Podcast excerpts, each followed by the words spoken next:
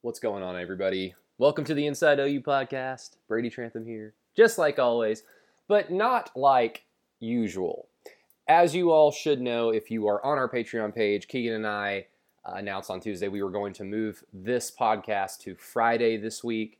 Uh, I had to pick up another shift. I am going to also be on the morning show tomorrow on the franchise.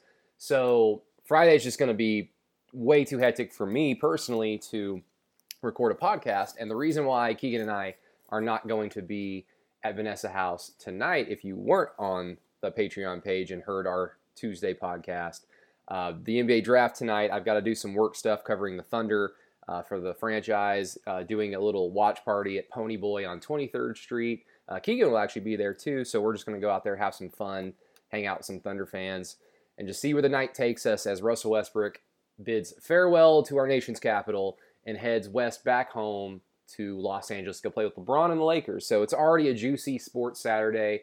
Uh, Oklahoma and Texas have now been officially invited to the S E C as of this recording just about thirty minutes ago.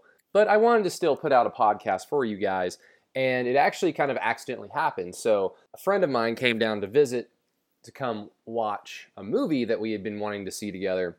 So he spent about a day and a half here in Oklahoma City. Big-time O U football fan, big-time sports fan, somebody I highly respect. He was here, so I thought, hey, what the heck, let's just do a fan edition podcast and just have that in the can for Monday, and I can put it out then. But as you guys probably already know, with the fan editions, it's all about your origin story as an O U fan. It's all about your favorite players, your favorite coaches, what have you, just whatever makes you an O U fan. That's basically what those podcasts have been about thus far. But because my guest and I kind of know each other, we we straight up said at the beginning of the podcast, yeah, let, let's not try to talk about the S E C. We're not going to do that because this is about our guest. And then about five minutes later, we just talked about the S E C. We talked about the move to the S E C. We talked about Oklahoma. We talked about a lot of fun subjects that I think you guys would appreciate. And it got to a point where I realized, okay, this isn't really a fan edition. This is just relevant to what's going on right now. So I thought, well, if we can't do a podcast on Friday, and we're obviously not going to be able to do our classic podcast from Vanessa House on Thursday, then why not just put this podcast out? You may not know this person, and that's fine, but I will tell you, if, if you believe anything that I've ever said, like I, I one hundred percent mean this, you'll want to listen to this podcast because I thought it was a great conversation. I thought it was a great uh, listen for O U football fans and just what's on all of our minds and all the questions that we're thinking about, all the things that we're excited about, and maybe in some of the things that should be not necessarily concerning, but just things to keep your eye on as an O U fan as we move forward into twenty twenty-one and then, of course, down the road eventually to the S E C. So today's guest is Peyton Guthrie. You can follow him on Twitter at LikeWoody. Uh, again, this was supposed to be a fan edition, but scheduling stuff happened, and the podcast kind of turned into its own thing, and it kind of resembled more of a classic podcast that Keegan and I do. So I thought, what the heck, let's just put it out on Thursday. So hopefully you all enjoy it. I greatly appreciate everybody's great uh, reviews and ratings that you guys have been leaving on Apple Podcasts. I truly appreciate that. Uh, we've had a lot of fun uh, success the last week or so on the Patreon page at Through the Keyhole. We greatly appreciate that as well. Highly recommend you guys jump on. Keegan's had some great interviews on there, extra uh, inside information, extra bonus information. Cure your S E C fix.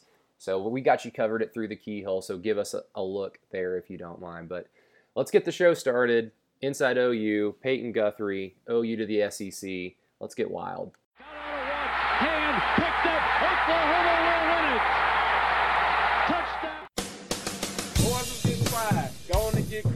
Head back to long view. Pitch outside. Jeff Smith. He didn't get there. Fumbles the football. Oklahoma takes over.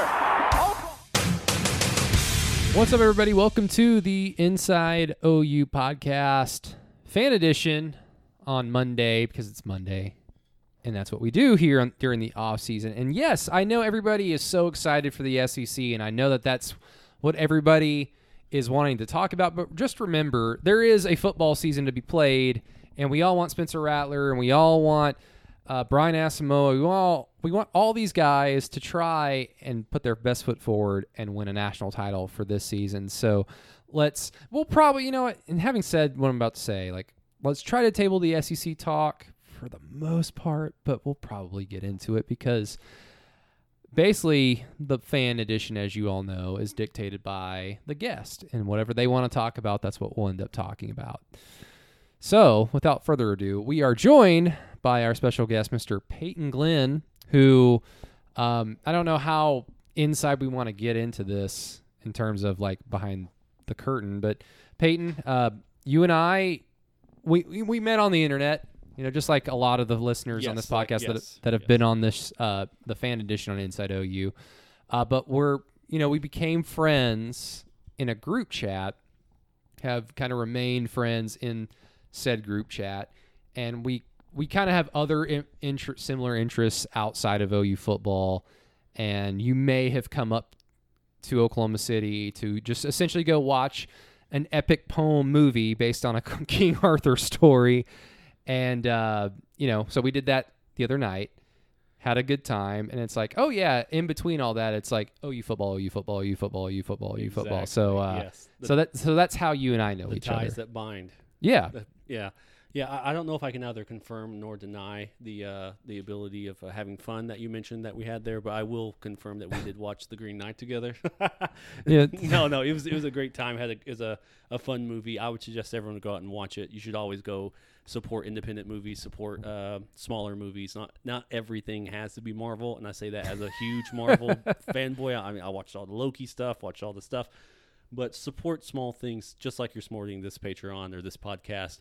It only helps to have more voices, more ideas, more uh, perspectives out there, uh, so we don't become so uh, no, the word I'm trying to think of is like a hom- hom- homogenized or hom- homogenized. Yeah, so no, the one voice. Yeah, if we yeah. can get more voices out there, the better. That's my that's my my hot take for the podcast so far. Well, I, I just want my voice to be the only voice that matters. No, that's true. Yeah, I, I forgot. Know. Yeah, yeah. I, and well, I mean, unless Ke- I mean Keegan's got the blue check mark, so he does. He does. It's, I, it's I am. Why, but I keep thinking it's like an emoji. Like surely it didn't happen, but it's there every time I check it. Uh, it's there. And I know, I mean, I know you did, you did apply for it. So, I mean, is there breaking news? Have you got the denial I, email I haven't yet? Got denied or accepted just okay, yet. You just, you've just been left on red. Yeah. I know. Oh, like, I, I don't know if that's, I don't know if that's a good or a bad thing. Like, I don't know if they're like, we should get this guy a blue check mark because look at the work that he does and look what he's done with the Thunder. And like, okay, he seems like a legitimate person. And it's like, but nah, nah, he, he's just essentially a blog boy who just yeah. screams about, well, I'm on a I'm on a cleanse. I can't I can't say who I'm I want to mention, but um, not that a blue check mark makes you a legitimate person unless you're you know unless you're very important. It just makes you important. Yeah. I'm not important. I'm but a peasant. Keegan is the he's the it, star. It, I think it does make you morally a better person. Exactly. it, yeah, you're not worth my time. Yeah. Is essentially that. But um, in terms of what you do quickly before we get into the O U stuff, Peyton, because unfortunately, like. You know, we hung out last night after the movie. Mm-hmm. Unfortunately, we just didn't record our conversations from last night because they were fairly podcast yeah, those are the good ones, worthy. Yeah. So we'll try our best to um, we'll try our best uh, to recreate some of that uh, for your listening pleasure out there, the listener.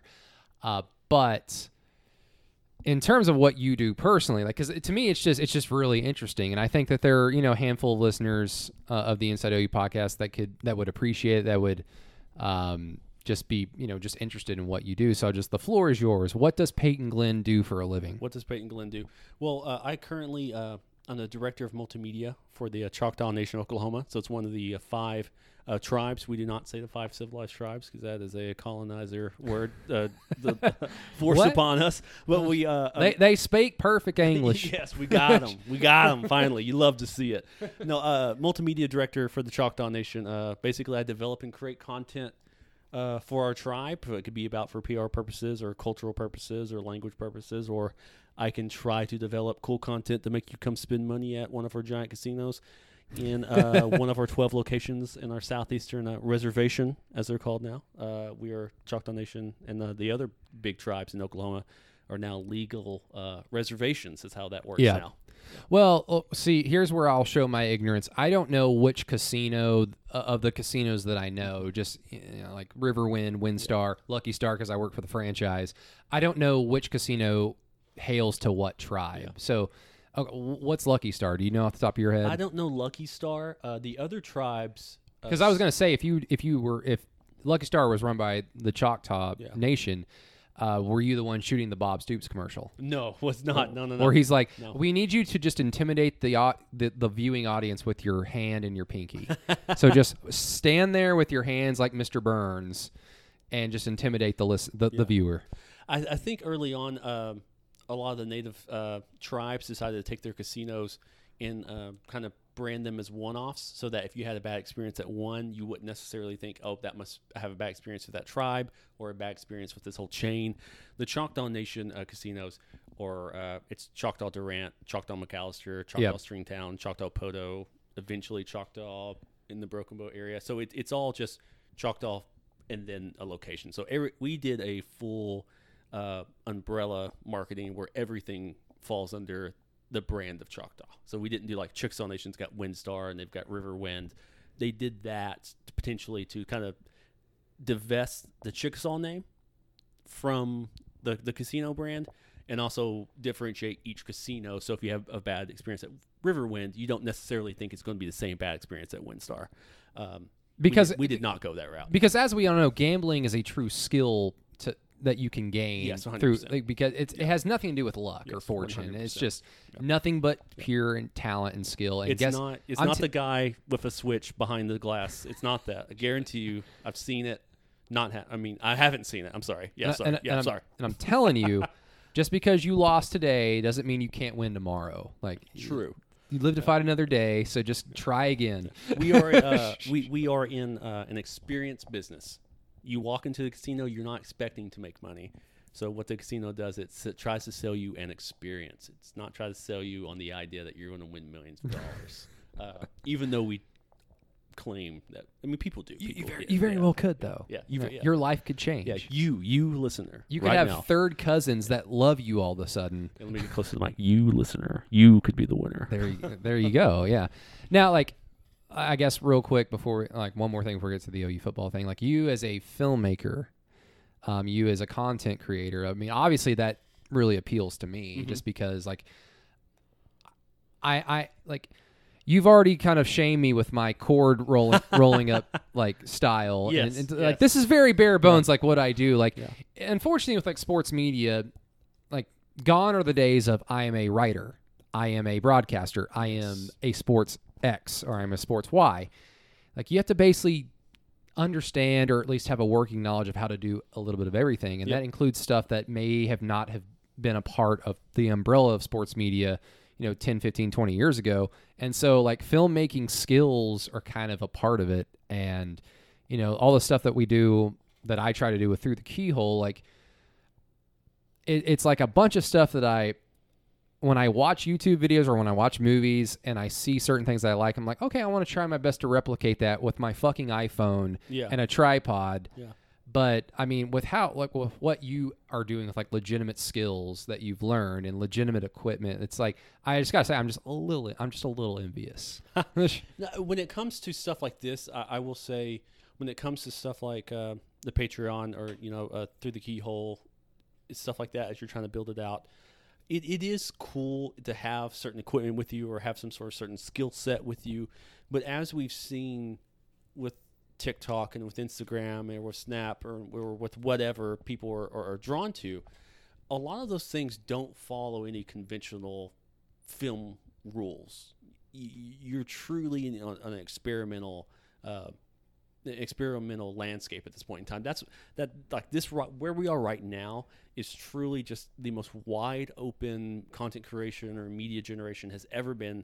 We could be in somebody's kitchen recording a podcast, which we are now, which we are now, yeah. Uh, through, yeah, through, yeah, actually looking through the keyhole here into the kitchen. Yeah. Uh, so nothing can truly stop you. It's just, it, it is just a certain matter of getting over the imposter syndrome, getting over the, uh, self-doubt of, well, I don't know, I don't have the right thing, I just have a cell phone. A lot of people who can do stuff with other things, it doesn't have to be The Green Knight that we watched last night and think, because I, I mean, I shoot stuff. I, I can, shoot stuff I can, with the idea of making it that yeah. way, and I cannot make it look as beautiful as they did. I can turn I, my iPhone upside down. You know, yes. I, I can yeah. I can yeah. do it that way, right? Yeah. I can turn it three hundred sixty degrees and then turn it back around, like all those fun little Kubrick, like long shot. I, I don't even know what the technical term is, but the... where, you know, it's like you see it in The Shining a lot, and not to get into like filmmaking here, but I, I I love this stuff. But where he puts the camera on like a rail and it's just slow and it just the camera shot just moves with like obviously it just moves with it. Yeah. And it's like stuff like that because it's an older technique and because everything is shot on a computer now. Yes. It's yes. like there's something that makes it creepier. Yeah. And, and so going back to the Green Knight, which again, this is not a this is not sponsored by the Green Knight by any means.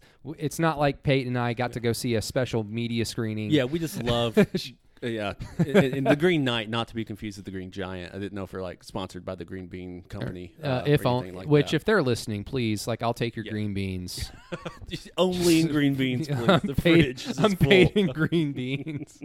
uh, which, you know, last year when the pandemic started, that might have been a good idea. But uh, no, let, let, let us speed right on to the O U footballness. And I guess let's talk about the topic at hand uh, because... I mean, e- even the O U fans, and I'm yeah. kind of one of them right and even now. Even at the top, we said, "Hey, let's not talk about yeah, this." But, yeah, but we're, the but first we're, O U topic is going. to, okay, I, I'm following. Well, because like I, the I've, one person who's made it through the Choctaw Nation and filmmaker talk is like, "Hell yeah!" Oh, S E C talk. Of course, you've made it this far, so let, let's yeah. let's go go yeah. right into this it. This is where the Patreon pays you. Because look, as an O U fan, I'm very appreciative of this day because it's like the first day where we've really had a chance to kind of like take us. Step back and breathe. Yeah, it's calm. It's calm. Ha- having said that, E S or Big, the Big twelve has sent a cease and desist letter as of this recording yep. to E S P N, and I don't know yep. if you saw this from Brett and Murphy. An embarrassment. Yeah, yeah saying like, you don't talk to our schools about blah blah blah. Essentially, stop talking to O U in Texas about future plans. Mm-hmm. Uh, that's not good for us right now. And E S P N has since uh, replied to them through Brett McMurphy. I guess he just released the statement yeah. saying that E S P N said. Uh, the claims in that letter have no merit. Which is true. He's right. Yeah, I mean, yeah.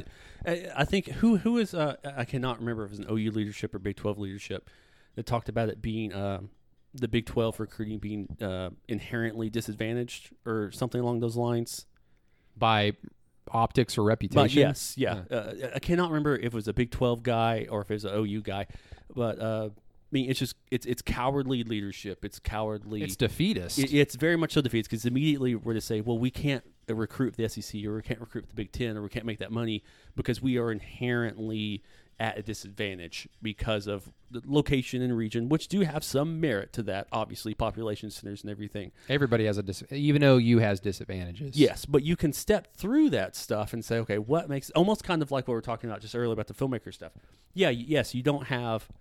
Because uh, we were working on a, on, a, on, a, on a commercial set, and the guy pulled me aside. He's like, "You see these lenses right here? This glass? What they call it in, in the in, in the industry? The glass. We see this glass. This was the same glass they shot uh, Empire on.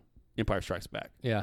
And I was like, losing my mind. I was like, "That's super cool." Yeah. But then I thought, well, why are we doing that for this? You know, like we're not yeah. we're shooting a thirty second commercial about somebody going to a casino. So it's kind of like it's a little different. It's like, oh, somebody just had money to throw around to a certain degree. Yeah. But you don't have to have those things to compete at a very top level. You just have to be able to understand things somewhat contextually. Mm-hmm. Like I think sometimes that happens with since we're on the S E C with that stuff. It's like, well, congratulations, Ole Miss. You've you've you've recruited a bunch of stuff. You you you're not going to see returns on that on the field. Because you don't have the rest of the structure in, in place. Yeah. And I, I mean, like anybody who complains about th- that disadvantage that you, what we're talking about from the Big twelve's perspective, it's like, sure, it exists. And sure, E S P N plays into it in that they hype up the S E C so much. And E S P N has all the games on their T V. So all the recruits, all the kids, all the yes, fans, yeah. they watch it and they hear it and they hear it and they hear it. And it becomes true. The problem with that being like E S P N's going out of their way to make it harder for us is sports are a meritocracy. Mm-hmm. And the reason why they're saying that is because as much as we want to say like, no, the Big twelve has just been just as tough or O U's road to the playoff is just as tough as anybody else. And really all that matters is how good O U is, who gives a crap Correct. about the yeah. rest who of the conference. About, yeah. K-State, Ohio State, as, who cares? As true as that all can be at the same time, it's like, well, the S E C has the hardware to back it up. And if the Big twelve did, E S P N would be putting all their money in yeah. the Big twelve. Maybe not so much just because of T V numbers. Because they don't own the numbers. Yeah, yeah. exactly. So, and it becomes yeah. kind of a pragmatic numbers game at that yeah. point. Yeah, we're going to see, uh, as a fan, I mean, we're going to see an immediate flip of this stuff. Come, come season, come kickoff, it's going to be, did you see O U's defense? They are shutting people down. They are moving through there. They've got the athletes. They look like a legit team. And you're going to hear that on E S P N for the first time in ten years. You know, it's always been, well, you know, they're high flying, but they really can't stop anybody. Finesse. Team. one hundred percent you're going to hear how O U is a tough team, how O U is going to be, uh, can compete at the tops levels. You're going to hear that this year. It's going to be kind of funny. I mean, I'm going to laugh at it and go, yeah, you dudes, you, you, you, your network was the same network who's, you know, trying to crush O U to a certain degree. Yeah. Is now fully backing them because it makes sense for a, a, the school you're about, you're about to pay, you know, fifty, sixty million dollars to, to be good. And you're going to walk into, I mean, the S E C, they're going to walk into the S E C as the second best program. I mean, depending on how you feel about Georgia, but it's, they're going to walk into it. Yeah, yeah historically, mm-hmm. they, there, there are no peers but Bama. And then contemporarily, there probably is no peer but Bama. Yeah. So, yeah, I mean, it'll it, be interesting. Yeah, and I, I mean, to me, it's just, I mean, with the kind of the pragmatic numbers game and just like looking at like what's happening with the Big twelve, to me, it's just. Like we we talked about it here. I talked about it on the ten twelve podcast on Sunday with Philip, and you know I don't know how much time we want to spend on this, but we've kind of talked about it over the last day that you've mm-hmm. been here. But like, I don't I don't want O U to be indirectly or even directly responsible for the death of multiple programs. Yeah. It's one thing if we kill them on the field, yeah. like that. That's great. Like when O U essentially buries Art Briles, Baylor, like of course, like they got buried for other reasons, but on the field, like O U, like. Kind of reasserted themselves in twenty fifteen as like, no, this is our conference. We're the big dogs in this conference, and we're going to prove it to you on the field.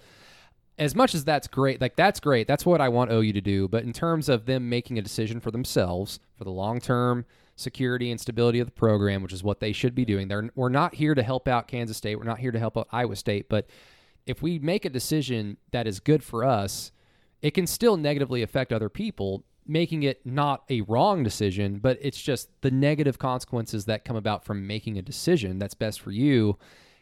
It, it's just, it's sad. It's just yeah. like a, it's like a, it's like a breakup. Yeah. I mean, it's, it's like a breakup, but, uh, you know, to, to quote, uh, if we have any wrestling fans, the quote Triple H, it's what's best for business. Yeah. The, the moment the Big twelve no longer became mutually beneficial for the, for Texas and for O U to be in there, then they're going to start looking around. So it, it became outsizedly beneficial for K-State and for Kansas and for Texas Tech to be in, in the big T C U, to be in the Big twelve. And it became less and less beneficial for O U and Texas to be there. And that eventually was going to reach a tipping point, and it did. It did apparently six months ago. And then I, I truly think the Nebraska game where O U's like begging them, like, please, we, we, we will stay here if we can figure it out. I guarantee you if – O U could figure out a way where the payout would could go from thirty million dollars to forty million dollars, they would stay in the Big twelve. I, I, I can guarantee you that. And they I, just could not figure it out. I've already heard, seen people say, well, that doesn't make sense because that's that's after the six-month like window of yeah. when O U and Texas have apparently been talking to the yeah. S E C. Uh, Joe Castiglione and O U would probably have been talking to the yeah. Big twelve and Fox about the Nebraska game kickoff years ago yeah, because this yeah. has been on the schedule for a long time, and we all – I mean, two years ago when this was becoming like more and more like, oh, this is coming up. Nebraska's coming to town. That'll be fun. Hopefully yes. Scott Frost has the the ball rolling up yeah. there, which it, yeah. it hasn't. Um, we like I was a joke. It was a joke with me and my with me, and my dad, and me, and my friends. Like that'll be a fun eleven a.m. kickoff. Yes. Yeah. So I have no doubt noon, that. Yeah. Like I'm not sure that this was in fact the the straw that broke the camel's back, but I, I really wouldn't be shocked if that if that actually came out in some tell-all book that yeah, like Joe C and O U were. Two years ago, three years ago, please make sure this is not eleven a.m. Like, give us yeah. this one fucking anything, thing. Anything. Yeah, I think I think it probably, if when you look back at it, and it might be a little too neat and too tidy for it to be considered the, the final, yeah, the, yeah. Fi- the final step. Uh, but on, honestly, just looking at from an outsider's perspective, obviously, just a fan, I have no like insider stuff or anything. You, you try to look at things logically, and you say, yeah, that that's in my mind, that's what did it. I mean, Nebraska not getting that. And then people say, well, the, the, you know, even Keegan was like, well, the, how the how the games are drafted by the networks, that hadn't happened yet. Let's go back to movie stuff. Oscar night happens on Oscar night. Yeah, people are promoting their movies eight months out for your consideration. They're sending stuff. They're sending screeners to to Oscar voters and stuff like that. I mean, that's going on year round. They're releasing certain movies in certain times so that it gets a certain amount. So you can, I O U is was lob, more than likely lobbying for this game, like you said, the moment it came on schedule, this has to be it. Like, I'm surprised they didn't move it to Thanksgiving. I'm, you know, do do the yeah. full thing. But like, they're probably like, okay, we can't do that because of conference stuff, but let's at least do here. And the same thing for the S E C stuff. You don't walk into, if you're an idiot, you do this. You just walk into a store and buy the most expensive thing and walk out. No, you talk, you look at it, you do your research, and that's what you do for you. They're talking, we're talking about the next hundred years potentially. Six months is nothing to talk this out. This is moving at warps, literally at warp speed. If it's going from six months ago to, as you know, Twitter says, O U kicking off S E C play in twenty twenty-two, that that is warp speed to get that done. Not I know. not.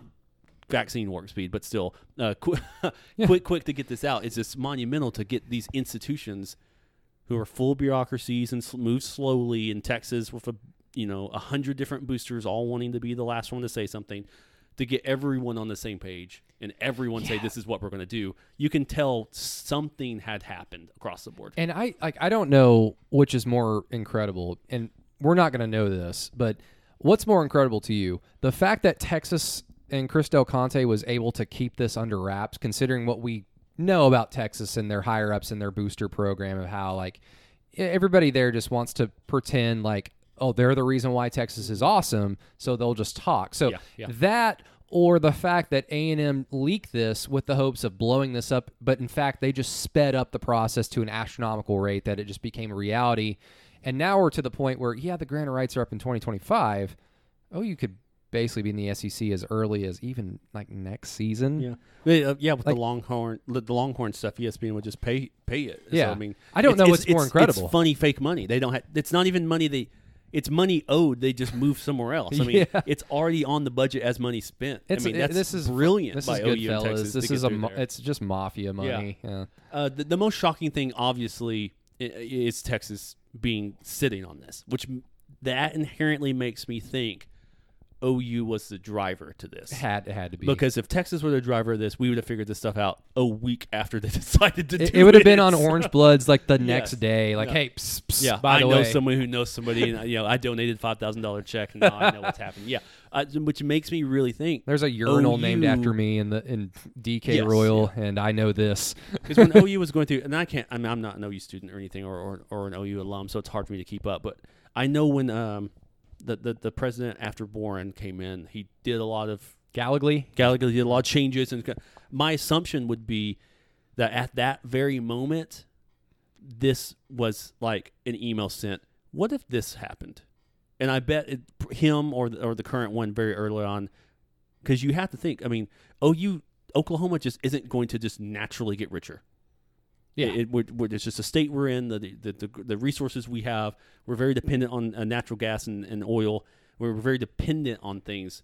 At this, you know, we're a landlocked state, all that kind of stuff. Not a lot, not not very large of a state. All the things that kind of go into that.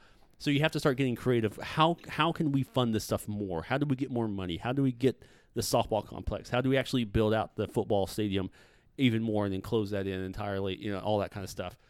This was, I would assume, if they were smart people, they're thinking week one, stepping into the new position, what if we did this? What would that do? And then you start running down that trail. Yeah. I, again, I, I'm I'm you know creating a fantasy in my brain, but I the, he I know that president had rubbed people really the wrong way because he went against traditions. Yes. And really went against, like, let's just shake everything up and figure it out, uh, which makes me think potentially that could have even started a year ago, two years ago, figuring this stuff out. Yeah, and I, I remember even thinking that when Gallagher got here, because like, I'm like, I don't know who, who this person is. Um, people seem to not like him, and at the time I thought, yeah, he's from he's from oil and gas. He's a billionaire, so I'm sure he's done a lot of things that are bad. Because I mean, name a billionaire who's righteous. I mean, name a human who's righteous. Let's let's not be. Um, What's the word? Like racist against rich people. What would that word be? Classist. Classist. Yeah, let's not yeah. be classist here. Yeah. Uh, but yeah, yeah, let's support the yeah the systems, the caste systems. Yeah, let's yeah. do that. Let's yeah go to oligarchs. We're for you. Go, exactly. Go, Be- Jeff Bezos. You but, did it. But your giant penis penetrated the sky, and we're all the more thankful. No, I. He really listened to Jimi Hendrix and was like, I, "I'm doing it. I'm, I'm, gonna, t- I'm kissing the sky." There you today. go. Ugh, no, don't listen. He don't listen to Jimmy. he does. Uh, he probably has like an original print. He's got Jimi Hendrix's corpse reanimated playing, you know, all along the Watchtower and fire for him. Oh, yeah, N W O Hogan along the Watchtower. Oh, yeah. Yes. That would be great. No, no, but like I, I just remember at the time thinking, okay, I have an opinion of Boren. I don't know about you, the listener. I don't know what listeners think about David Boren. I know what students during my time as an O U yeah. student yeah. felt about David Boren, and I get why he appeals to people my age back in the day. I had a negative, like shocking, Brady has a negative opinion of some O U suit or O U leader, you know, wh- wh- whoever. You know, yeah. I'm on a cleanse. Yeah. But... Yeah. We'll just call this podcast The Blacklist pretty soon. Exactly. Um, I had a I have a I had a negative opinion of David Boren for a, a multitude of reasons. Some of them football related, some of them other. We don't need to get into that. But I remember thinking at the time when Galloway was there, I, I don't know what he's doing. I don't know what his end goal is, but it's different. Yes. And it's going yeah. against tradition. Yes, and yes. I wonder if this might be good. And yeah. so that fantasy that you're constructing in your head. Like, I've also kind of toyed with that myself. Like, how much, how, what we're seeing today, because th- stuff like this d- doesn't get made. O U gets an eleven a.m. kickoff yeah. announced, what was that, a month ago, two months ago? Yeah. Ele- oh, they get an eleven a.m. kickoff for Nebraska, and they're like, fuck it, we're going to the yeah. S E C. Yeah. Yeah, like, yeah, this isn't Alabama sending a text to O U at three a.m. like, hey, you up. You know, exactly. O U, yeah. O U's like, well, obviously I'm up. I kick off in two hours. You know? I mean, you We've know? been awake for some time. God, I'll, only so much longer for that. But no, it's, I mean, to me, it, it's it's going to be interesting, like down the road when books come out, when, you know, thirty for thirties come out.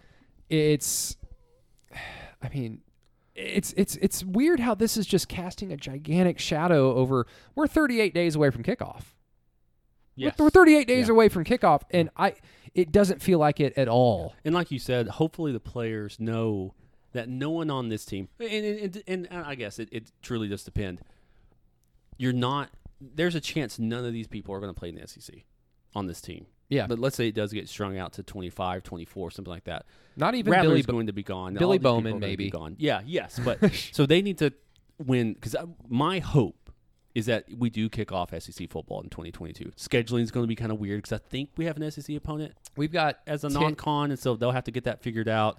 I mean, Tennessee, I, Alabama, and L S U were yeah. on the books for the next six or seven years. Oh, yeah! Oh, yeah. Finally, years. L S U can stop running. I know exactly. Well, t- got them. They ran away from us in twenty nineteen because they weren't ready to play us non-conference wise. They almost true. lost to Texas. True, but they were more than ready to play us yes, in postseason. Yeah, oh, that's true. oh boy, that's true. Uh, man, but yeah, hopefully that my my hope is O U goes undefeated, wins the Big twelve, wins the national championship. Because I'm a big O U fan, obviously. They slay some demons, and I know I, I, I we're we're just essentially you're talking about U S C and Miami. I want them beating Georgia, and I want them beating Clemson, and I, oh, want, yeah. I want them to walk into the Big twelve offices with the national championship and just turn the lights off, and then go to the S E C the next year. See, the close con- the book. The content creates its like it just it makes itself on, on that one. Now, yeah, Riley goes to the second home and like looks around one last time, like the Fresh Prince. Yeah, with the championship in his hand, and just turns the lights off, leaves the key under the rug, and Aww. heads off to I, I, Gainesville, I guess. uh, where are the S E C offices? Are they in Hoover? I think Atlanta. They're in I, Atlanta. I, I, I would assume because that's where the I mean the the, S, the S, uh, conference championship game is. Which Twitter is kind of smart talking about.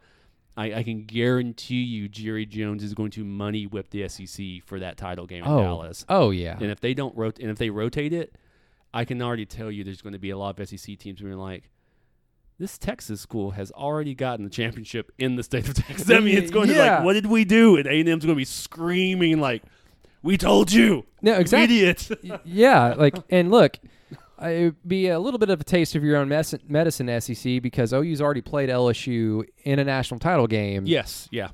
yeah. twelve seconds away from their campus. Yeah. So, I And mean, we know Georgia had to, I mean, you know, they had to go to Oklahoma City for the softball stuff, and we know inherently how much of a disadvantage that is. So, no, I mean, of course. Know, we, I don't want to be hypocritical. I God, want to I mention that, I too. didn't even... Woe is, woe is me. I forget. Woe is us. I even forget about that. Georgia lost a national title game to a backup quarterback in Atlanta. On a, on a fourth down. On a fourth down. Like, you can't. Kirby Smart, a defensive genius. just the backup quarterback. And I guess he, the backup quarterback is always the better quarterback. Caleb Williams, come on down. Yeah, with his painted fingernails, just badass. Like I hope he keeps that. I it's really do. Cool. I just, I just cool. want, I just want some, some people to be frustrated. Like, God damn it, he's so good, but I don't know about them painted fingernails. Uh, to be hey, honest, it helps them with calls and stuff. They do it. Pitchers, yeah. uh, uh, uh, catchers will do it. Ask Keegan. He probably painted his nails. Uh, I know I know catchers will do that when they're giving calls out. To yeah, catchers. Keegan, if you're listening, please tweet us. Yeah, if you're listening live right now as we're recording. Spitting out call, we spitting you. out his cereal. Like, How do I don't paint my nails? I don't do that, no. Um, I guess w- one more thing about the S E C um, before we get into just, oh, you fandom at large.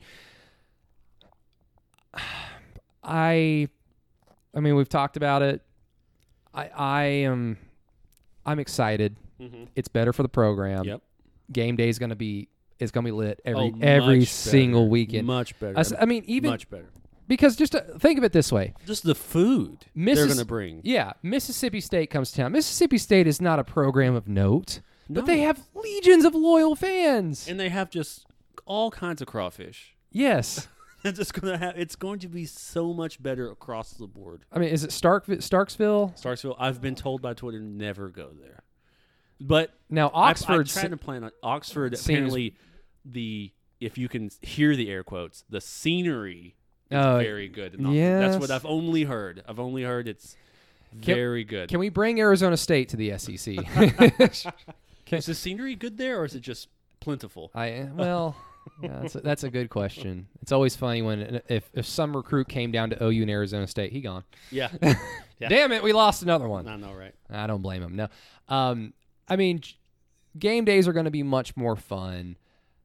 As someone who just loves the history of the program, it, again, like I kind of kind of goes back to what I started off with on this conversation. Like I don't want to be responsible for the deaths of some other programs, but it's also just like O U has no as a football program, O U has no ties historically to any S E C team.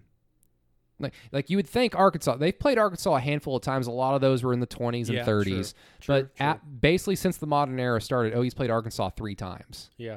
Um, they've played Alabama a lot. I mean, relatively speaking for S E C schools. I'm not counting Missouri and A and M because yeah. they played them when they were conference opponents, so yeah. they played them a lot. Um, every every other S E C school, they've played like two, three, one, yeah. or none. Yeah. Well, this, the thing is, we're, we're set up immediately, though. I mean, we have recent struggles or recent games, recent history with Georgia. We have we have cool historical history of Georgia with the, with the court case. We have cool historical history. I, I, I say historical now. I mean, we do have a somewhat of a of a of a rivalry with Florida for the, t- the two thousand eight. That's got to come back. We got to figure that out. We got we got to beat their varsity team. Yes. You know, yeah. We, you know. True. True. True. Yeah. We got that. Yeah. But then we also have Beamer at South Carolina. We've got Heupel at Tennessee. I mean, there are some natural built-in personalities in which O U can, if we want to, create some rivalry stories around immediately. And to me, like you said, yeah, it, it sucks to think, oh man, us leaving is going to cause the death of others. Uh, to a certain degree, and, and you know maybe there is that is a weight that O U is kind of thinking about, trying to make sure, okay, let's get this settlement paid so you guys can figure out the next step or whatever. Uh, but oh, think about from this perspective, we O U is now walking into new history, and you get to experience it as a fan. Game's first time ever, game's second time ever, first time Florida will ever be in Norman, first time, you know, all that type of stuff, and you get to see it and experience it for the first. It's not. We're going to Lubbock again, guys. Make sure when you're driving at night, you see all those flashing lights. Those aren't those aren't U F Os. That's just the wind farms. You know, I mean, it's going to be something new every time yeah. you play for about a decade, and it's good. That's interesting. That's cool. Yeah, and like change and something new is not. It's not doesn't have to be bad. It's just that it's just new, yes. and yeah. it doesn't mean like the way college football is going to change over the next five to ten, fifteen years. Like it doesn't mean that yeah, it's going to be different than the college football that. My dad grew up with that, you know, my grandparents grew up with. Um, it's going to be different. Doesn't mean we can't enjoy it, and we're probably going to enjoy it. It's just, like, I just wonder how this changes, like the benchmarks for success in a particular season. Mm-hmm. Um, I mean, to me, those can't change. If if you're O U, if you've got the Oklahoma standard, uh-huh. that can't change. The, the standard still has to be. National conference championship, national championship at that yep. point in time. It has to be. If you adjust your uh, standard at all or your expectations at all for this move, I, to me, you're almost walking into a coward's mindset. Because I, I like uh, the S P Plus, Bill Connolly, you know, O U would be favored a lot of times double digits against every S E C opponent except for Alabama, and only then they're only a two-point dog. So you have to walk into that knowing O U is legitimate. They're a real school. They're a real football program, not just a really good Big twelve football program. And kind of it's still the Alex Grinch thing. If O U does walk in there and just gets their shit shoved in, you know, then they're frauds and they've made me a liar. Oh, I love you, Alex Grinch. Um, and it's, um, I mean, again, it's going to be exciting, but I I'll, let's try to turn our, turn our ears, our eyes, and our and our hearts to twenty twenty-one, and just like how yeah. obviously important this is. And you know, one of the things that we've talked about is, um, obviously off the podcast, is y- it's not that you've not bought Alex Grinch. It's not that you don't believe. You're you're just more of a. I, I would kind of characterize you as more of a cautious, realistic fan, because like how we how we talk in our group chat, you're yeah like you, for instance, like when O S U's president put out that tweet thread the other day yeah. and made O U fans feel a certain way because she was trying to make O U fans feel yeah. and O U people feel a certain way, and so she succeeded.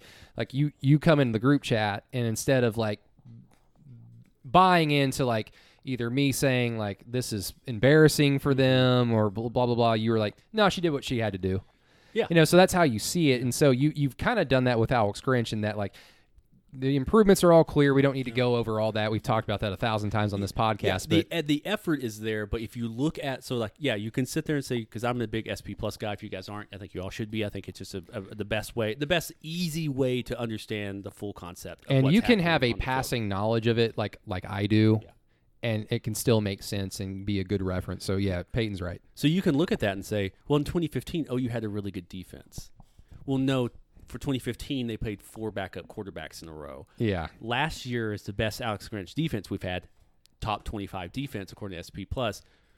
But they played in a year in which the Big twelve offenses across the board were depressed. And the yeah. best quarterback was, you know, Sam... Or Brock Purdy. Rattler, Brock Purdy, you know, Spencer Sand. I mean, it's it's not a bunch of world beaters where you sit there and go, oh, wow, that those teams are dropping. No, Big twelve football was dropping high twenties, low thirties instead of high forties, low fifties. So there's, you can, you know, it's a chicken and egg type of situation. But I still, I mean, I think the effort's there, the aggression's there. People are generally where they're supposed to be, and somebody's not breaking fifteen tackles. If somebody gets hit, the next guy brings them down. You can see the immediate improvement. Yeah. Is O U a top twenty defense based on what happened last year? I'm not entirely for sure because, like I said, COVID year, weird crap was happening. O U potentially benefited, had negatives from it. They lost two games because they people ran in and out, don't know what's happening. But they also benefited from it as well. So, I mean, yeah. it's well, an interesting thought process. Well, that that's true. Now, the unfortunate thing is we're just never going to know that the Correct. answer to that question until yeah. the playoff if yeah. O U gets there, because they're going to play those same damn teams with relatively the same quarterbacks. This yep. Now, like, T C U could potentially be better. Yeah, you know, I mean, I like Max. I think he's a good quarterback. Yeah, H- I think he could be a good quarterback. Hudson Card could be, like, yeah. the next... Skyler. Yeah, they could... Up at T C U, uh, Kansas State, right? Next Tyler big Thompson. Thing, you know, for all we know. Like, yeah. quarterbacks can come out of the woodwork and be yeah. like, okay, the Big twelve quarterbacks yeah. are back. Like, last year they just clearly were not. Yeah. Um, but he, but if it's relatively status quo, O U is going to be a highly thought of and highly ranked defense statistically, yes, and yeah. it's going to be half of it because they earned it and because the effort's there and because they're talented. The other half is just because they're benefiting from playing poor offenses, which was always the argument, you know, ten years ago about the S E C and their defenses. Correct. Like, their defenses yeah. are great and they're talented, but my God, they're playing Big Ten offenses. Yes, offenses every week. Doing line, you know, yeah, giving them exactly. What Here's they a want great to see idea: we're time. Playing Alabama and all their N F L defensive players. Let's run straight into them out of the yes. I formation. Yeah, we've we've watched the only teams beat them run wild and like just pass the ball. Trevor Knight lot. Them to death, and let's just not ever do that. Yeah, because yeah. I, I think we like laughed about Hugh Freeze. Like he made a you know a hundred million dollars on two football games beating Alabama the way he did. Uh, but I think it's just, it, I think O U may have a little bit of fake it till you make it. And I think they have a really good high potential to make it uh, when it comes on the defensive side.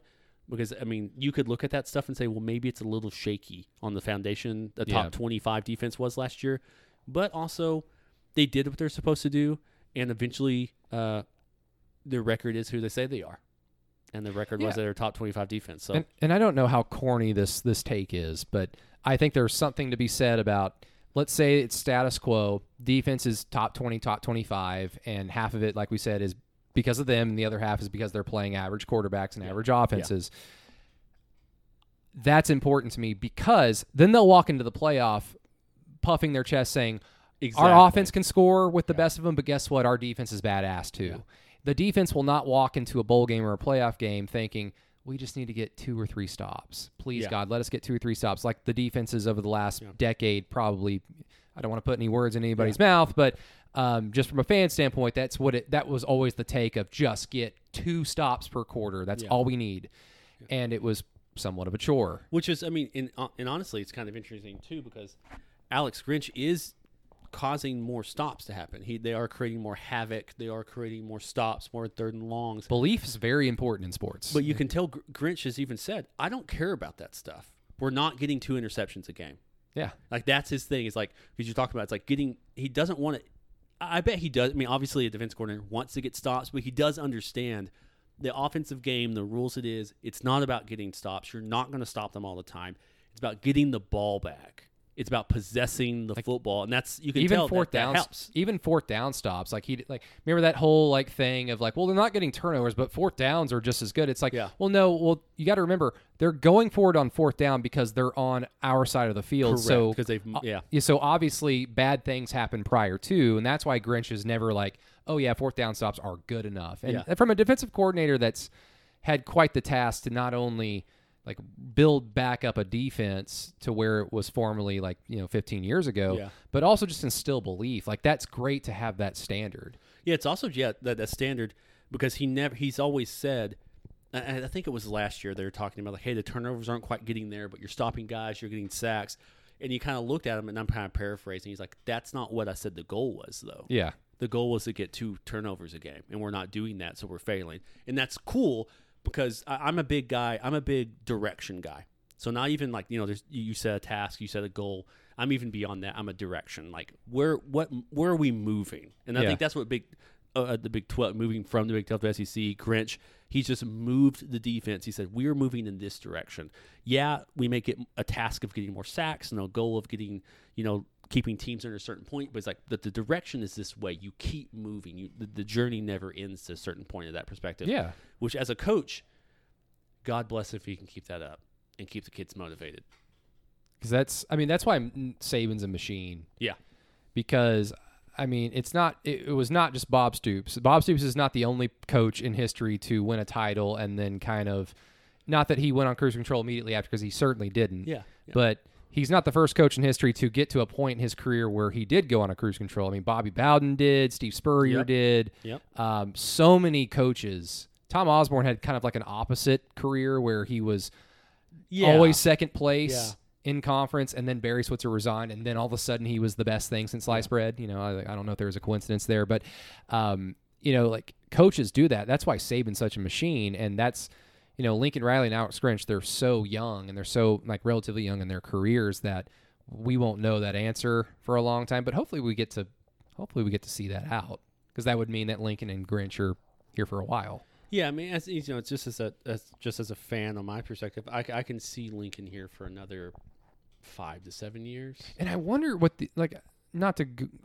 go back to the S E C thing, but.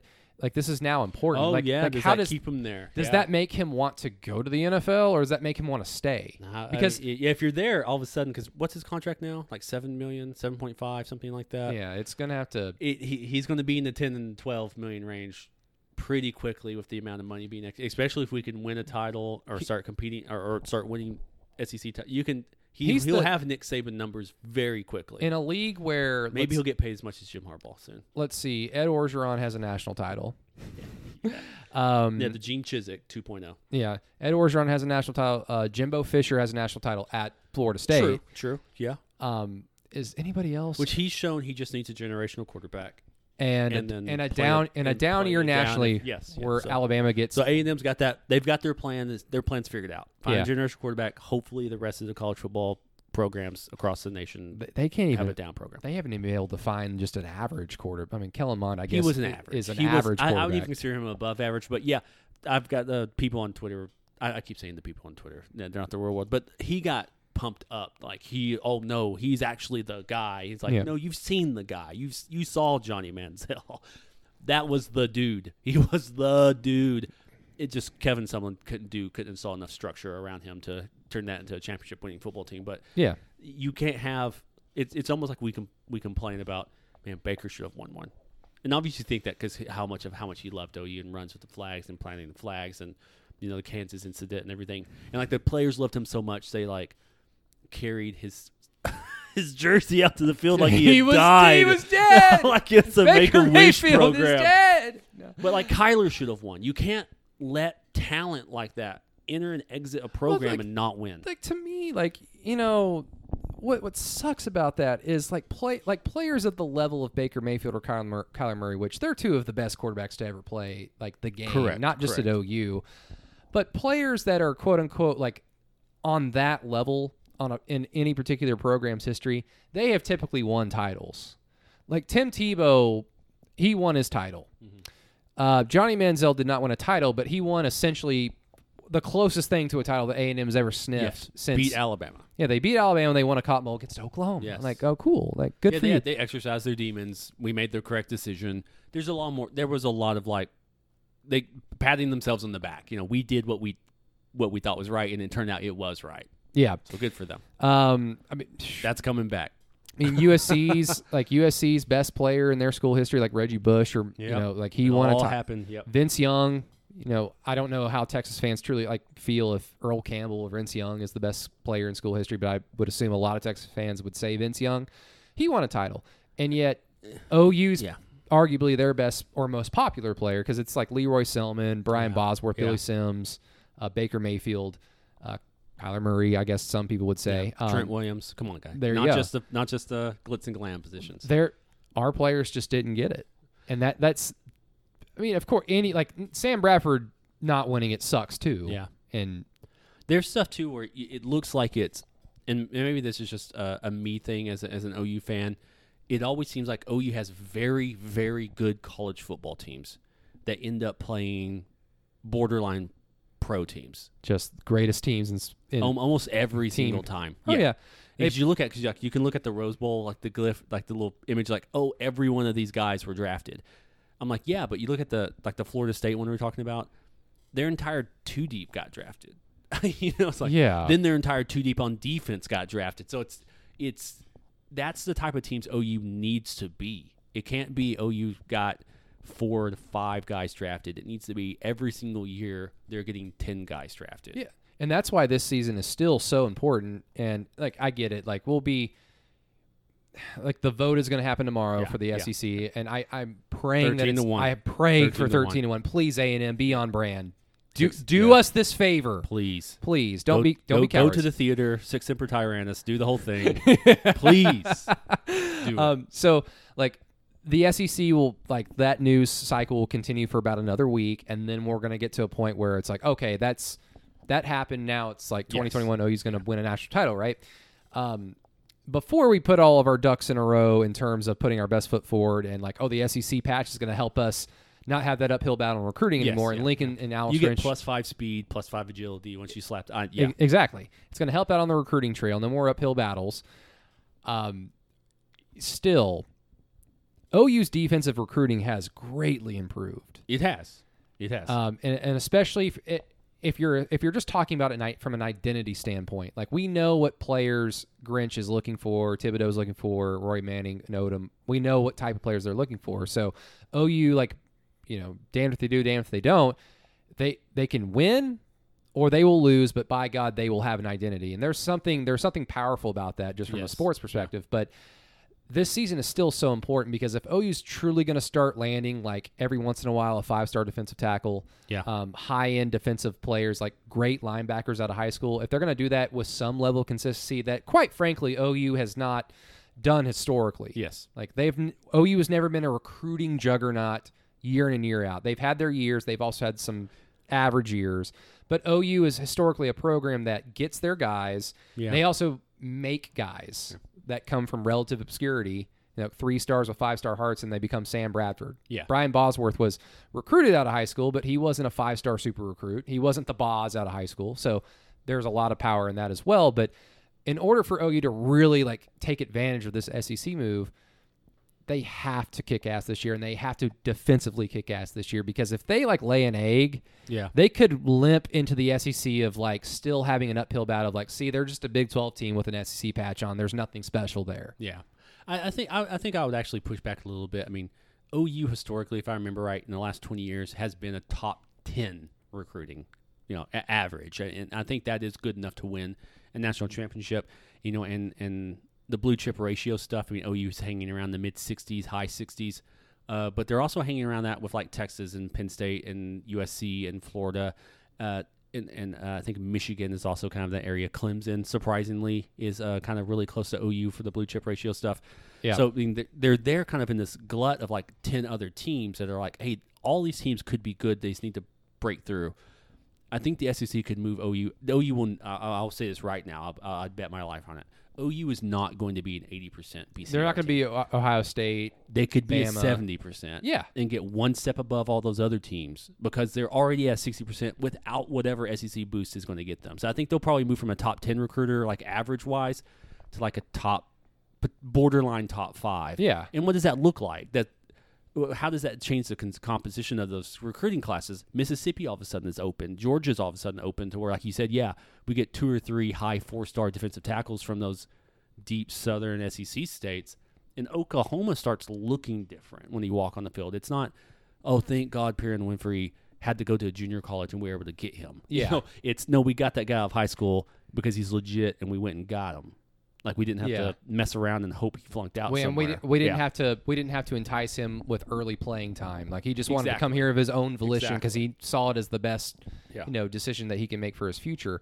Uh, that's where O U needs to be. And the beautiful thing about it is, yeah, yeah, I agree. They're never going to be an eighty percent blue chip ratio team. Which again, if you do, if you're not familiar with blue chip ratio stuff, here's my Through the Keyhole plug. For one extra dollar. Yeah, for one extra dollar, you can get on the uh, Through the Keyhole uh, Patreon page. It's four dollars a month or five dollars a month. five dollars a month will get you the blue chip ratio chart, which lays this all out that we're talking about. Basically, it's just your the ratio of your roster, how many of them are blue chip players, how many of them are not. Which now, are four- and five-star players. Yeah, and four- and five-star players are not always great, but you just the idea, the yeah, philosophy. Five-star right there. Yeah, the philosophy is just if you have a ton of them, your margin for error increases because, like, correct. Okay, this guy yeah. ended up not being as good as he was evaluated or scouted as, so we'll replace him with another four-star, yeah. five-star, which is why people were excited about the defense this yeah. year because we finally have a defense that has, you know, either experienced players who have proven themselves, like a D T Y or Patrick Fields to an extent. Like, they've proven themselves to be solid. But if anybody screws up consistently, it's like, okay, you no longer have this job because there's a freshman or a sophomore, four or five-star right behind you. Yeah. Like it, a, it, it's kind of the thing, like you said, what we just ran into. I mean, we had the, the three five-star wide receivers, Bridges, Weiss, and uh, Hazel. Yeah. And we had to kick one off, and have, it's like, none okay. of them have performed at a level on what you think. But a mid-tier four-star player, Mims, steps in, and he's he's got the shot because you're you're opening up your chance just more talent in the program and highly talented programs, and this may start shocking O U fans, you're going to be losing ten to fifteen to twenty players every single year. Yeah. Just due to drafty, early lo- early leaves, transfer portal in. But O U, that, the thing that I'm very excited about, that I do not think O U is going to have any issue whatsoever. I think they're going to get a recruiting uptick, and I think the best coach in the portal era so far, my hot take, has been Lincoln Riley. He's going to go to those S E C schools, and, and somehow he finds them, and he's going to get their running back. He's going to get their backup tackle that's going to start, but now it's going to start for O U. Jay Boulware isn't here so anymore, good. I promise. Yeah. No, and I don't know how much of this is going to be negatively affected because obviously quarterbacks, you know, they come to O U because they want to play for Lincoln Riley because yes. Lincoln Riley is a proven quarterback whisperer. And, and if and, the idea from the magazine, Caleb, because I know cause they, they, people write stuff down to sound better. But if Caleb Williams was truly going to walk on just so he could, because his dad was like, you're going to O U, you're going to learn from Lincoln Riley, you're going to go to the N F L because of it. And his little S I article said, I was going to walk on if they kept the, the other guy, the D J Ula blah blah blah, blah guy, uh, or whatever. It was. I, I can't remember how it well, was. It was the Brock, Brock, Brock, Brock yeah, Brock yeah, the Harry Griff, Potter yes. guy, the Harry Potter. That's how I keep them all in my mind. Uh, the Harry Potter guy. Uh, if he had stayed, he said he was going to walk on. Could you imagine if that happened? If a five-star quarterback said, "I'm walking on," N C double A would come sniffing. It would, yeah, it would, something would have got. But now it's N I L. Who cares? Now, now let them do it. But yeah. you know, Baker wasn't a five-star, obviously. Walked on. Five-star heart. You know, five-star heart. Uh, so I think Riley already is there. Yeah. Can well, Grinch get there? That's well, the thing. Well, I think with like Lincoln and quarterback recruiting as we move forward, you know, past this season, potentially into the S E C, I, there is an element of truth to this.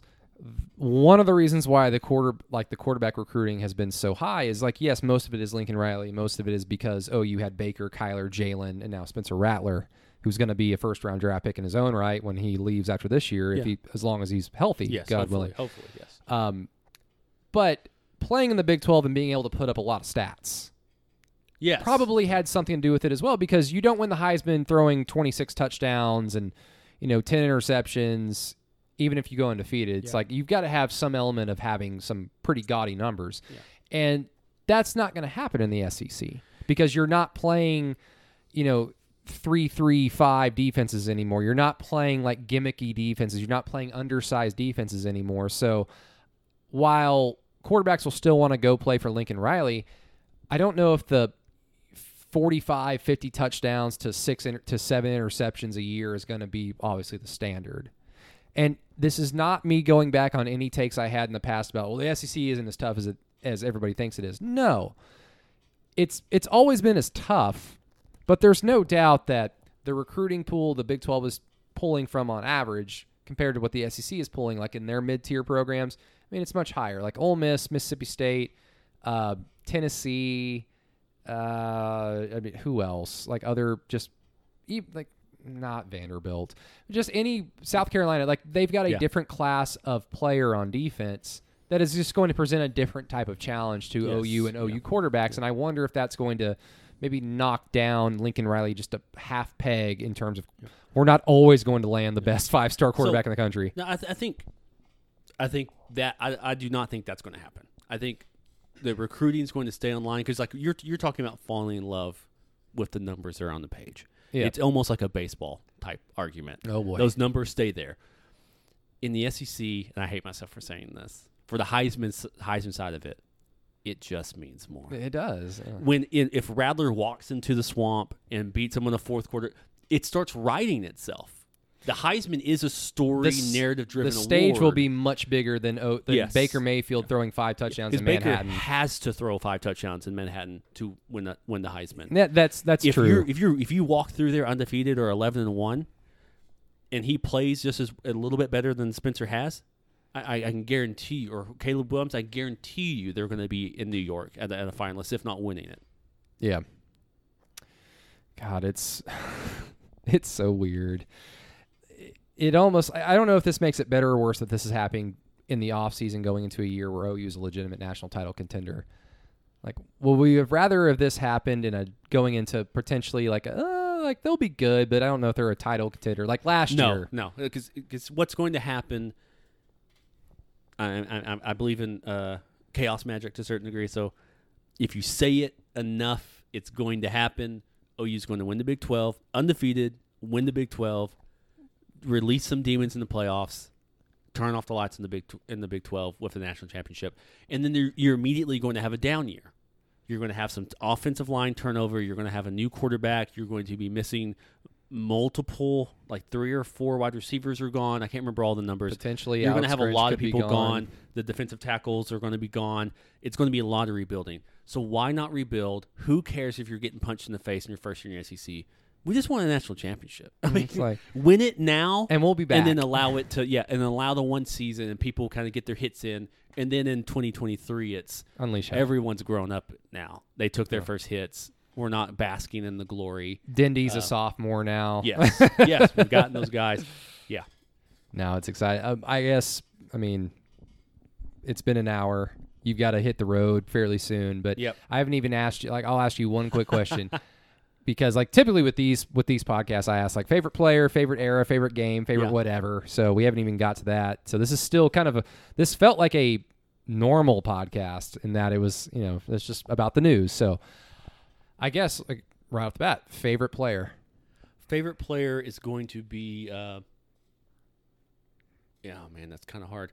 Uh, the one I have a jersey of, so Ryan Broyles would be my favorite okay. player. Okay. Well, yeah. That's the first time someone's mentioned Ryan Broyles yeah. as a it's, favorite it's player. It's the under, you know, like I'm five ten, he's five. I mean, it's the undersizedness. They always seem like he, even though he's ex- supremely talented. He's a tough son bitch, too. He, he yeah. was the undersizedness. He was making big catches over guys in the end zone, like a big wide receiver. Cool. There was something cool to see it, uh, and I hated how it went down for him and how his career ended up going and followed in the injuries and everything. God. But he was, to me, an O U guy.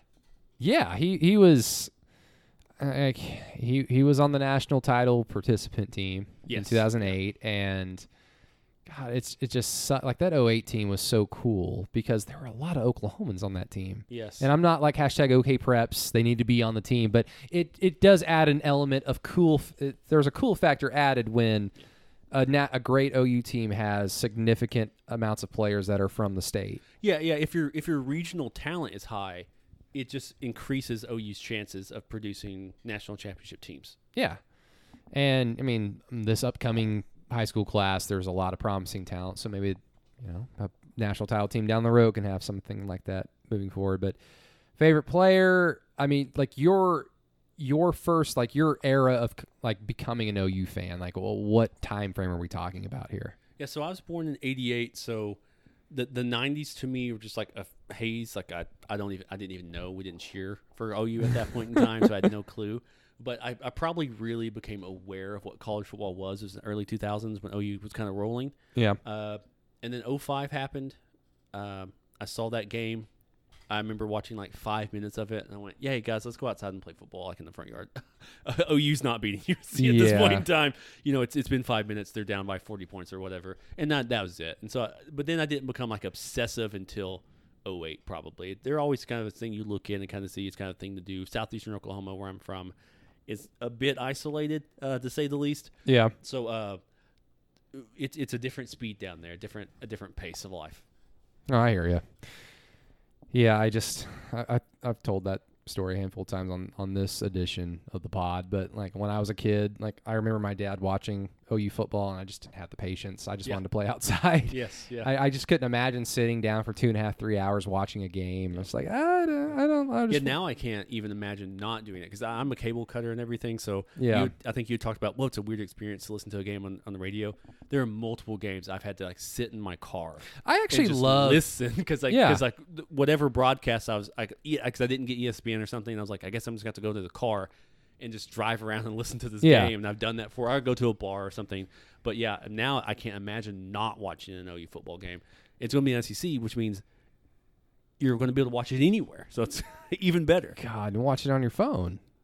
I mean, like, does YouTube T V, like, does that come with the S E C network? I think, I think it, so. I think so. Oh, boy. Uh, great moments in S E C history when O U went to Air Force and yeah. and beat the the cadets. What are they called? The I think they're the cadets. The Air Force cadets? The Zips? The Falcons? Know, no. The fa- Are they the Falcons? Who, that's, yeah, the Falcons sound good. If, if you, not, they are. If you have attended the Air Force Academy, please correct me. Apologies. My dad was in the Air Force. Um, two guests ago, Mister Anthony Jumper was in, is in the Air Force. So he actually stopped by uh, Vanessa House on Sunday. So shout out to you, Anthony, oh, for coming out. Thank you. It's good to talk to you. Um, man.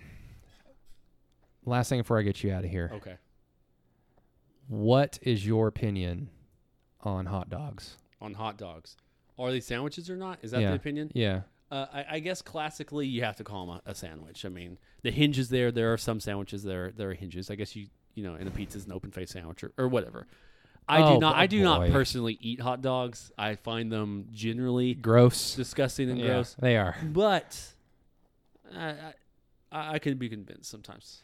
If I'm at a baseball game, which obviously is very rare. Yeah, because you're already doing something gross. You're yeah. at a baseball game. Yeah. The, the smell and the atmosphere kind of lend itself to like it, having a hot dog. Okay, so we got that out of the way. Landry Jones, where does he rank on the O U quarterback list? Uh, the best of the rest. The best of the rest. The best of the Who rest. is the rest? Uh, the the rest is everyone not named Kyler, Baker, um, uh, Sam, and uh, Holloway. Jason White? Heupel? Hold on a second. Hold on a second. Jack Mildren, Steve Davis. White in there. Eventually, you can't have the best if everyone's the best. Yeah, that's true. So I guess to toss White in there, too.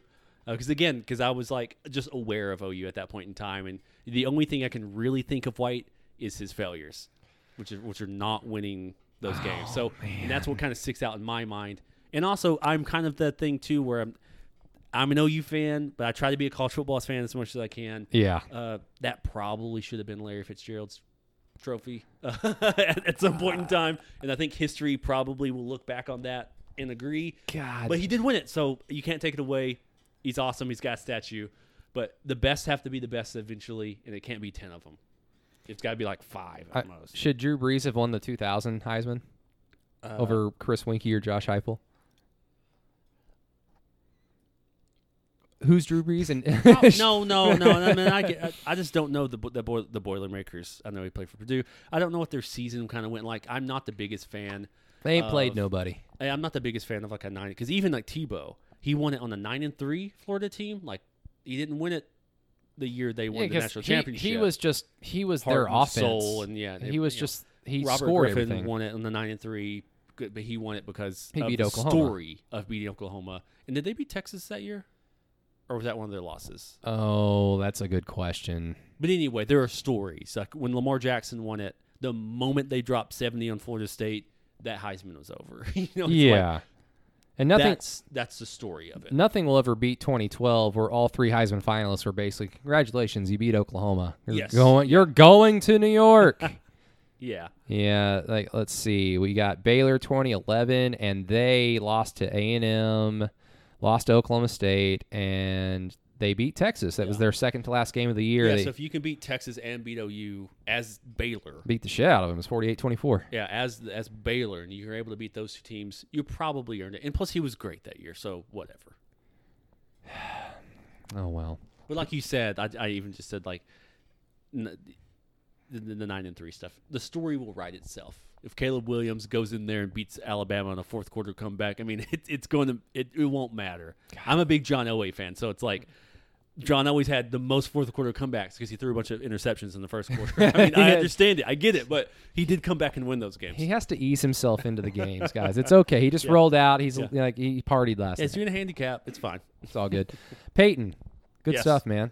Awesome. I, I appreciate it. I enjoyed it. It was uh, fun to get to. Hang out with you. It was fun to get you on the podcast. Always fun to talk to fellow O U fans and uh, uh, especially fellow Senate members. So it was a lot of fun. Oh, man. Come on now. Insider baseball talk. And, like, I mean, you, yeah. If you know, you know. If and there's you, only yeah. a few that – and there's only a select few that yeah. know. But and there's some that know that want to know, but they really don't know. And they're just you probably never going to. And yeah. that, that's fine. That's and that's yeah. fine. Yeah, you hopefully can, we get a chance to tailgate and stuff and, like, we get some more people down here. I know it would be cool to meet more of the patrons and stuff like that. It'd be kind of interesting to yeah. see what everyone looks like. I hope we're not all a bunch of like weird bridge trolls uh, screaming oh, no. at the internet. Our, our patrons at Through the Keyhole are beautiful. The, we have be, the most beautiful patrons. Be, beautiful, highly intellectual, uh, very classy, um, you know, hand, scratch golfers, you know, like all very talented people. We, we all shop at Christie's Toy Box. It's amazing. Yeah, yeah, yeah. Oh, it's Christie's Toy Box. Yeah, it's uh, coming soon to a podcast near you, maybe potentially. We'll we'll get we'll cross that bridge when we get there. But yeah, you can follow Peyton on Twitter at like Woody. So L I K E W O O D Y. What's which the, which funny story about that? Yes, uh, I would always say my name, Peyton Guthrie, and they couldn't spell Guthrie, or, or they'd see it and they're like it's Guthrie or Guthire or something like that, because it, it, it does have a, a, either a sweet, uh, either a Scottish or an Irish uh, heritage, depending on how the, how the branches went. Yeah. And I'd always say if I was in Oklahoma, I'd say, oh, Peyton Guthrie, like Woody, like, yeah, like Woody, Woody Guthrie. Guthrie. Yeah. Uh, and then you, if anytime I traveled to like Seattle or something, they'd be like, "What, what are you saying to me right now?" So, but I, I yeah. adapted that as my quote unquote brand. So, like Woody is my handle on most things, um, and then uh, I always name my Pokemon starters Arlo. It's uh, Arlo Guthrie. It all kind of ties in. It's perfect. God. it's it's it's everything. Everything means something. It just means more here. It at just the insi- means more inside at the O U official podcast. S E C Oklahoma podcast. Oh boy! If you say it, it becomes real. I, it's gonna be real. It's real already. Please give us a thirteen to one to vote uh, tomorrow. Uh, but Peyton, thank you once hey, again. Thank you. I appreciate uh, it. Everybody, thank you so much for listening to the Inside O U podcast, and thank you for continuing to listen to the Inside O U podcast. And um, once again, I'll point you in the direction of our Patreon page at Through the Keyhole. We've gained about eleven or twelve new patrons since the S E C news has dropped. So basically, it's been a great week for us, and we're very pre- appreciative of that. Uh, so basically, I'm just telling you guys, you know, jump on the crazy train now while it's still underground and cool, and we're able to kind of really connect with you uh, as close as we possibly can, because you never know if we jump up to five hundred, six hundred, seven hundred, you know, God willing, uh, then who knows, you know, I might be Hollywood, I might be riding around a limo and not uh, replying. Hollywood, Florida. Yeah, not re- not replying to you on Twitter as much because of the less than a thousand followers policy that we apparently have. But for Mister Peyton, this is Brady. Y'all have a good one. Boomer Sooner. We will talk to you on Thursday.